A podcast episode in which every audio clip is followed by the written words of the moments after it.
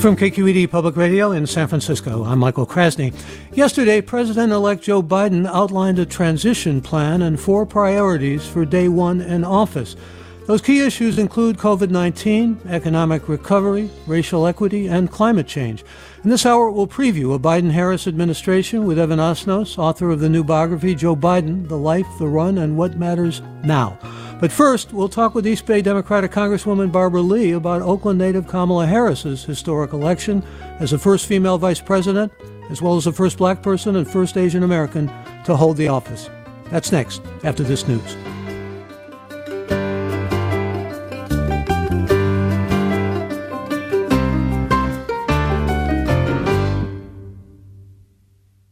Welcome to this morning's forum. I'm Michael Krasny.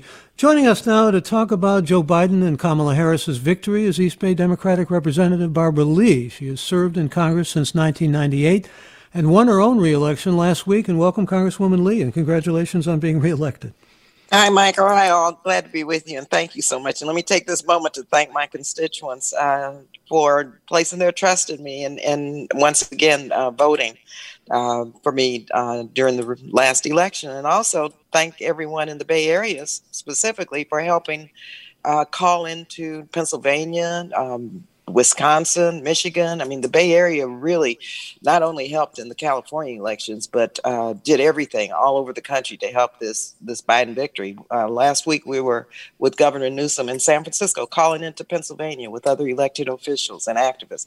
So the Bay Area really um, helped bring this victory about, and I just wanted to say thank you to everyone.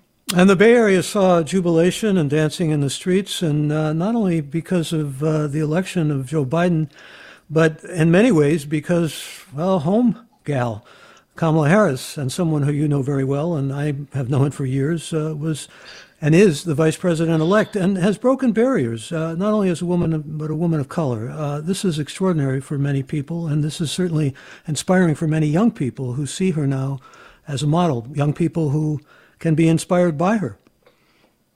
Listen, I am just uh, ecstatic. I am so excited, not only for Vice President elect Harris uh, California, but for the country. Because, uh, yes, you're right. Now, um, little girls, um, girls of color, African American girls, South Asian, South Asian, excuse me, girls, uh, girls really can't believe now that they can achieve the heights that they, you know, are seeking. Uh, and they see now that um, many barriers have been broken for them. And, you know, I couldn't help but think of the person who got me involved in politics, and that was the first African American woman elected to Congress, the first black woman to run for the presidency, uh, and the first African American to run, and that was Shirley Chisholm.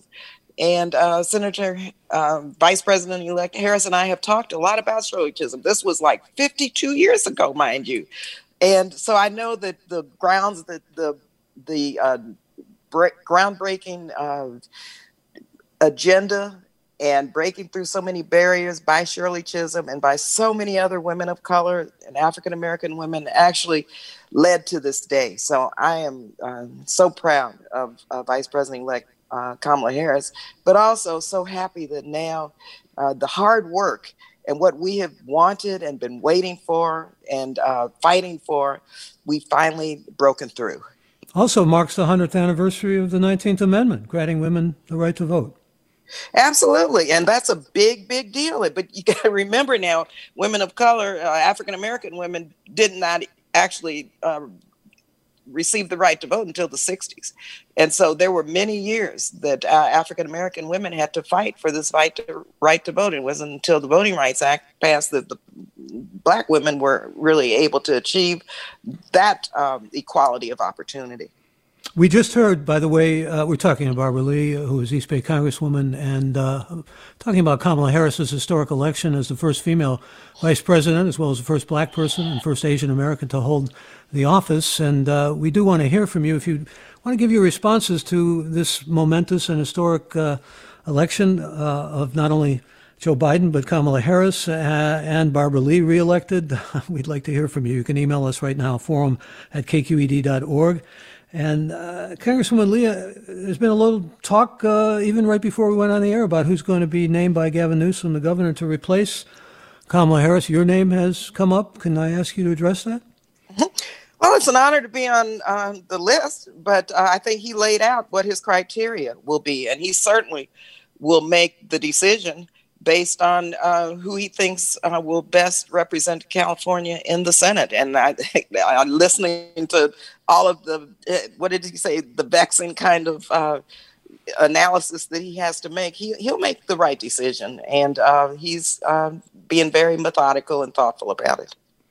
Could I also ask you sort of to weigh in now on the fact that uh, the legitimacy of this election is being questioned? Uh, and in fact, uh, I can't help but think about when we talk about Senator Harris, uh, Donald Trump referring to her as a monster and all these legal challenges now, voter fraud. Uh, presumably, if the, the country gets past all this, you'll also have to possibly work with Mitch McConnell again uh, and a Republican dominated Senate. That depends on what goes on in Georgia in January with two elections slated to go there. Uh, but in all likelihood, the House of Representatives has, well, fewer members and not necessarily the power that it had and is divided among itself.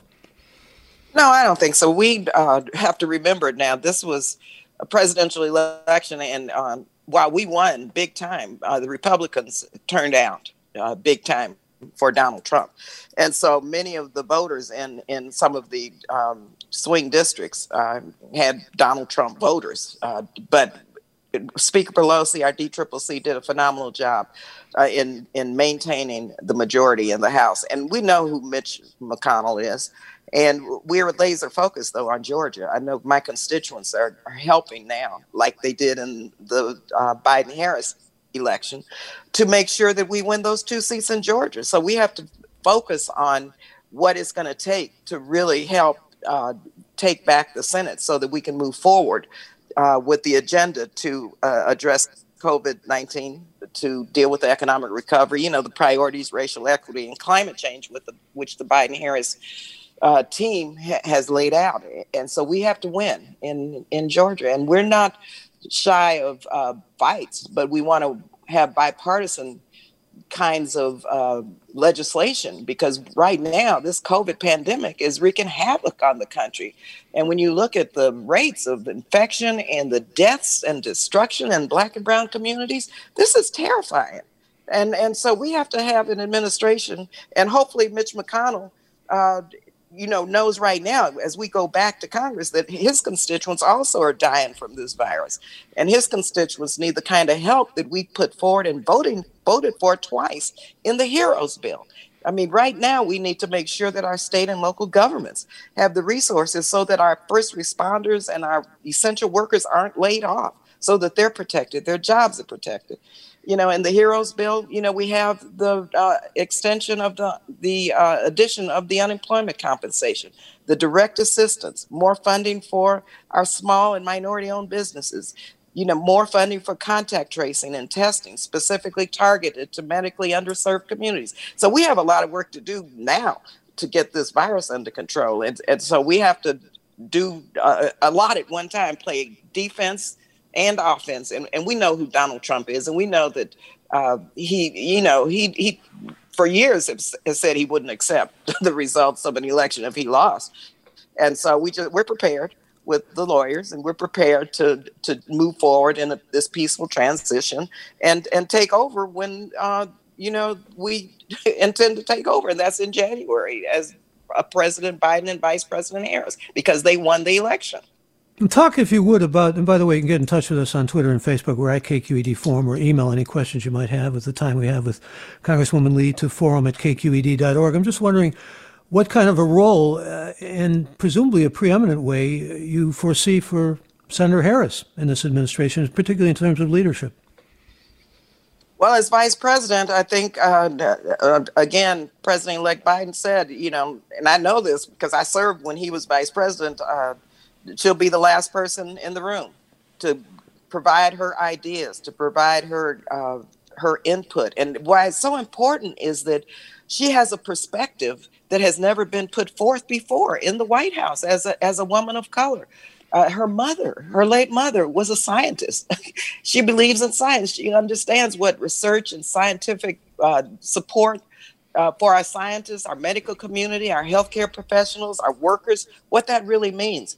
And so I think that this broader perspective, this lens by which she will uh, focus uh, racial equity and, and justice, uh, climate change, economic recovery, and COVID 19, and, and uh, all of the other issues that we ha- must address. I think the lens that she's going to bring and the added value and the fact that she is a partner side by side with President Biden will actually strengthen um, President Bi- President elect Biden, but also will uh, strengthen our country and certainly uh, Kamala is is a, a woman who understands how we have to bring people together. She's a unifier. She's a fighter, but she also respects people. She cares for people. And so that added type of uh, perspective and, and input and sensitivity, because, you know, people are hurting. People have been terrified. I think we saw it on election uh, when, when, the vote was called, people in the streets celebrating. People have been uh, worried anxiety ridden, traumatized by the last four years. And she understands that. And so that sensitivity, that understanding of where people are is, is so important to have her in the White House reflecting that also. Yeah, when you're talking about partnerships, I can't help thinking about the fact that she brings the first uh, gentleman uh, Jewish husband into the White House uh, as well, Doug Emhoff, uh, her lawyer husband. Uh, let me read some comments that are coming in. Laura writes, Thank you, Ms. Lee, for all your amazing work. And uh, Laddie tweets, I've been going back and forth between hate and fear of Donald Trump and what he's going to try to do to hope and joy for Kamala and Biden. Particularly been thinking about how we finally have a woman as vice president elect. I feel like the GOP are taking this grand moment away from us. Congressman Lee, some response to that? Uh, don't no, don't feel that way. Uh, now, by profession, I'm a psychiatric social worker. I have a, my MSW from UC Berkeley, and I just want to say this: uh, that this these emotions are real, and these emotions are to be expected in terms of uh, the fear. Uh, Donald Trump, for the last four years, has been a divisive individual. He has been uh, he has promoted the worst in in what we could ever experience in this country. And uh, so fear is real.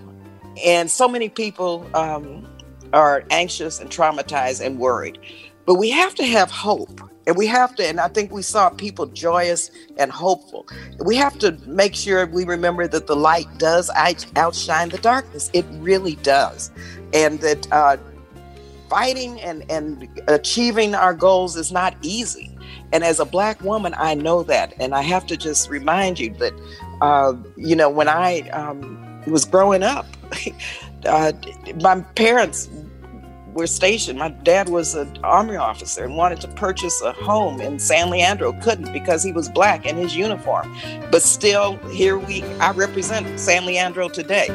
And so, Congresswoman, we've got to say goodbye. We're up on goodbye. a break. Thank you, and congratulations again on your victory. Okay, thanks again. Nice being with you.